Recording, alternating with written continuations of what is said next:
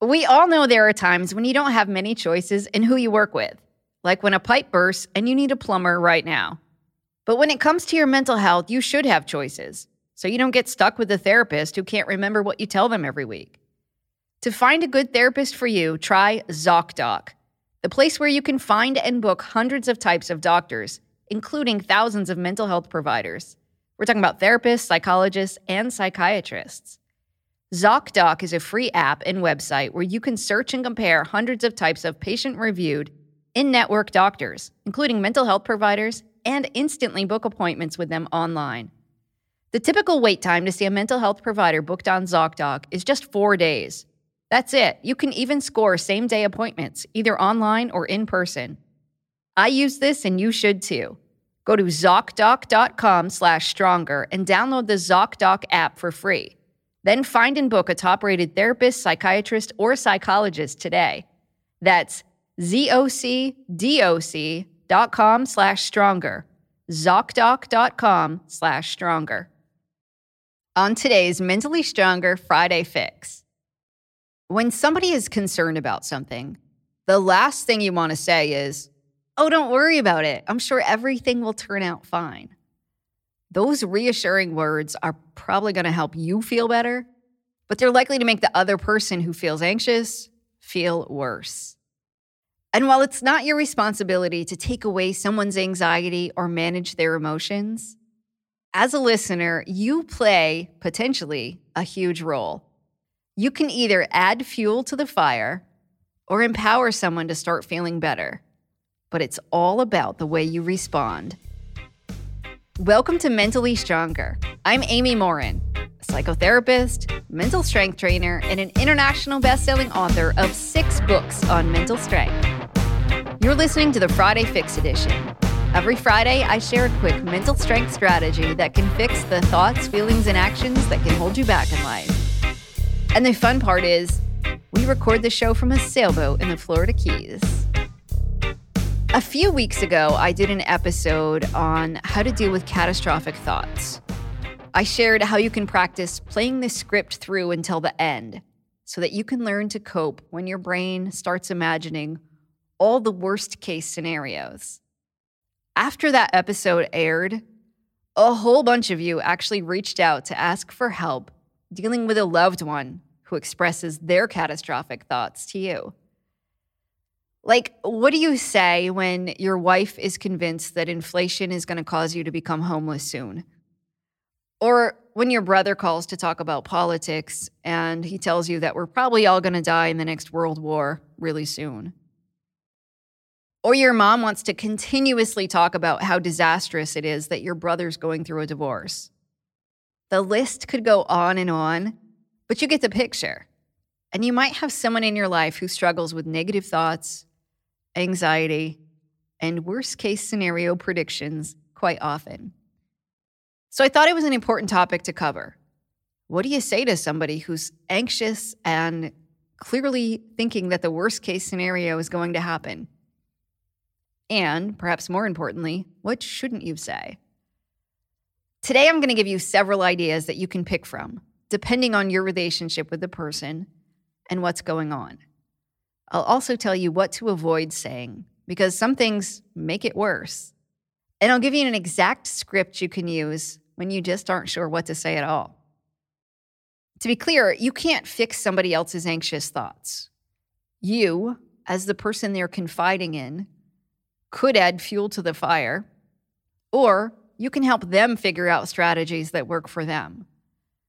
Now, I know it's tough to sit with somebody who's feeling anxious the more they talk about all those anxiety provoking things, it might cause you to feel anxious too. We know that emotions are contagious. And it's not just anxiety, all emotions. You can also use that to your advantage. If you stay calm, your calm emotional state could be contagious too. It's tough to stay calm when the person next to you is freaking out. You might feel hopeless and helpless because you can't fix it. You might be frustrated because you don't share the same concern. Or you might think the other person's wasting a lot of energy worrying about something that isn't going to happen. Or maybe you just don't understand why they would waste time worrying about something because you're good at only focusing on things that you can control. You might find it's helpful to have a few tools that you can reach for when a loved one expresses catastrophic thoughts. Whether your spouse is convinced that you're never going to get out of debt, or your friend is worried sick about a custody situation. What you say matters. But first, let's talk about what not to do. Number one, don't minimize their concerns. Saying things like, oh, don't worry about that, or you shouldn't think so negatively won't help. In fact, you'll just be sending a message that their feelings are wrong. Because after all, they're worried about something, and telling them to feel differently isn't going to change that. Two, don't tell them that everything is great. When you say something like, oh, that won't happen, or everything is just going to turn out fine, they aren't going to feel better either. Their brain is telling them that things are about to go really wrong, and your opinion probably won't do much to change those thoughts. They know that you don't have a crystal ball. So if you insist everything's going to turn out great, they're going to feel like you're probably ill prepared or that you're not helping them in the situation. I know there are a lot of little sayings that probably all of us have used at one time or another, like, just remember everything happens for a reason. But you know, that's actually not a helpful thing to say. At least it's not helpful to the other person. Research shows that when you say something like that, it makes you feel better, but it makes the other person feel worse. So keep that in mind. Your job isn't convince them that everything's going to work out and turn out wonderful in the end, because that's not helpful. And number three, don't let somebody keep talking in circles. So it's helpful to listen to somebody if they're processing their emotion, but it's not helpful to sit there and let them keep repeating themselves. If they just keep saying, but what if this happens? Or I just don't know what I'm going to do if that happens over and over again, they're not moving forward to solve the problem. They're just spinning around in the same spot, and it's not healthy. In a minute, we'll get to talking about what do you do when somebody does that. Now, I'm going to give you a list of strategies that can work. To be clear, these aren't steps to be followed. Instead, they're different options, like a menu. And you can pick from them depending on your relationship with the person and the specific situation. You know the person best. So it's up to you to decide which strategy you think will work best in that moment. But before I dive in and tell you about these five strategies that do work, let's get a quick word from our sponsors. Do you want to get high quality meat delivered straight to your house? Or in my case, a sailboat? Try ButcherBox. It saves me time and money. And if you order right now, Mentally Stronger listeners can get steak, chicken, or salmon free in every single order for an entire year. I love that ButcherBox offers grass fed beef, free range organic chicken, and wild caught seafood. There are no antibiotics or added hormones. They even offer vegetarian options. ButcherBox lets you decide how often you want deliveries, and you can pick a curated plan, or you could completely customize your box. Sign up at butcherbox.com slash stronger and get our special deal. ButcherBox is offering our listeners a free for a year offer, plus an additional $20 off. Choose salmon, chicken breast, or steak tips free in every order for a year. Sign up today at butcherbox.com slash stronger and use code STRONGER to choose your free for a year offer. Plus, get $20 off your first order. Okay, so here are five ideas that you can try to use to help somebody who's dealing with catastrophic thoughts. Number one, use reflective listening so the other person feels heard. Don't just jump in and offer a solution or tell them that they shouldn't feel that way. Just listen and then reflect back what they said. So if the other person says, I'm terrified about rising prices of everything right now, Pretty soon, I think I won't be able to afford to eat and I'll never be able to afford to retire. Reflect back by saying, So, what I hear is you're really nervous right now about inflation and you worry about being able to afford food. And you don't think you can retire soon. Reflecting like that feels kind of silly at first because you don't feel like you're adding to the conversation. But when people feel heard, they feel less afraid. It's in stark contrast to what we usually do. When somebody else says they're afraid of something, we try to jump in and say, oh, Don't worry about that. It's not a big deal. Then the other person insists, No, this is a big deal. And then they list all the reasons why you should take their fear seriously. And the more they talk about all the reasons why something is a big deal, the more afraid they feel. It actually cements in their brain why they should feel more afraid. So it backfires. So try that. Just repeat back, not exactly word for word, but a quick summary of what you heard. And if you find that they want to repeat it or rehash it again, which is common when people have catastrophic thoughts, just pause and say, Was there something that you said that I didn't catch? And see if there's something new that they want to add. Number two is ask, How can I be helpful? Just point out what you observe. Say something like, You've told me a lot about your concern that your company is going to go under. How can I be helpful? The other person might look for reassurance. Maybe they want you to point out that this isn't going to happen. Maybe they just want you to listen. Or maybe they want help figuring out a next step. Should they start applying for another job? Is there something else they should be doing? But you won't know what they want unless you ask. And sometimes we just make an assumption and we jump in and we try to solve a problem or give somebody advice when that's not what they're looking for. They might just be trying to work through something on their own, and talking about it out loud helps. You won't know until you ask. Number three, reinforce that you feel confident that they have the tools that they need to deal with whatever fear they have. You want to help the other person see that they probably have some tools and inner strength that they need to get through whatever tough situation they face. You don't want to just dismiss it by saying, Oh, I know you'll be fine. But you can say something like, This sounds like a really tough situation. I know you've been through tough things before, and I'm confident you'll come up with a strategy that can help you get through this too. That doesn't mean that you're abandoning them, though.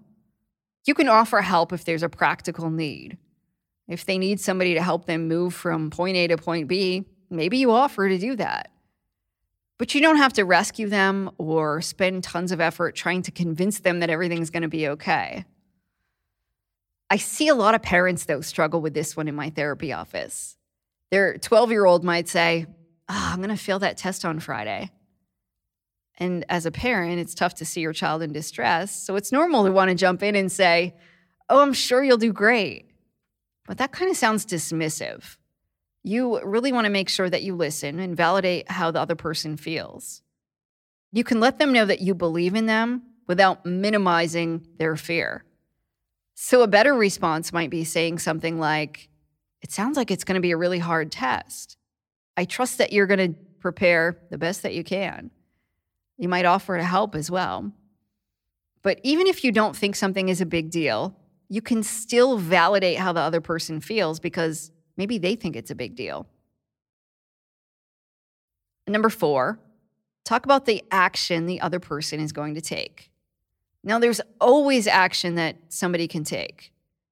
People feel better when they're taking some kind of action. They also feel better when they recognize that there's at least one thing in their control. So when somebody's catastrophizing, you can ask, What do you want to do about this? You might also ask, Is this a problem you can solve? And if it's something they can't solve, like they can't solve their grandfather's medical issue, but they can solve how they feel about it. Let's say that the person you're talking to is convinced that they're about to get terrible news. Maybe their doctor's calling them with some reports. They can't change that right now while they wait for results. But they could control how they take care of themselves or how they're coping with the anxiety while they wait.